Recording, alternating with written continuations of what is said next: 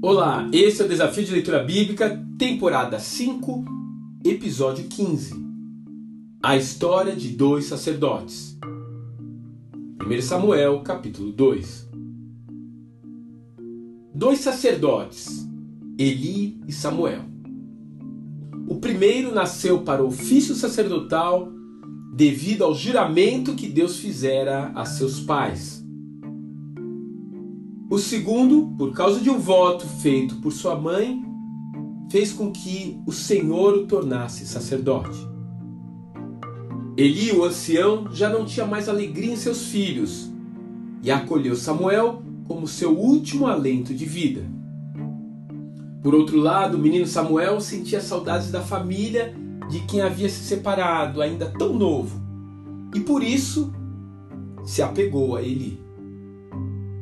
O mestre era alguém que conhecia profundamente os ritos e as leis espirituais, mas já não ouvia mais a voz de Yahvé há muitos anos, pois, pela própria descrição bíblica, estava cego e pesado, física e espiritualmente. O discípulo, por outro lado, era alguém que tinha seus sentidos aguçados, porém ainda imaturos. Ele precisava ser instruído no caminho profético e Deus esperou com paciência até que Samuel estivesse pronto.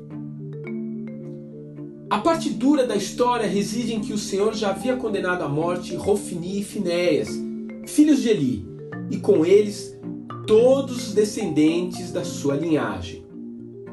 Afinal de contas, eles eram maus, adúlteros, rebeldes e blasfemos. A advertência divina chegou aos ouvidos do sumo sacerdote pelo menos por duas vezes, mas ele já não tinha autoridade para corrigir os seus filhos, ou talvez achasse que já era tarde demais. Ainda assim, Deus permitiu que Eli tivesse uma última chance de deixar um legado espiritual para as próximas gerações. Ele lhe deu um filho que desejava agradar a Deus. Samuel, em contrapartida, ganhou legitimidade para o seu ofício no tabernáculo ao ser adotado por um levita, descendente de Arão, como estava previsto nas leis cerimoniais.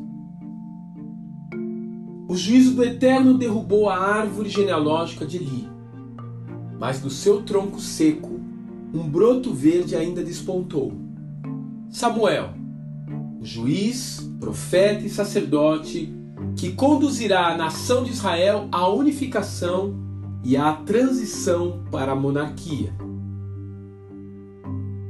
A lição dessa história toda se repete muitas vezes ao longo das páginas da Bíblia.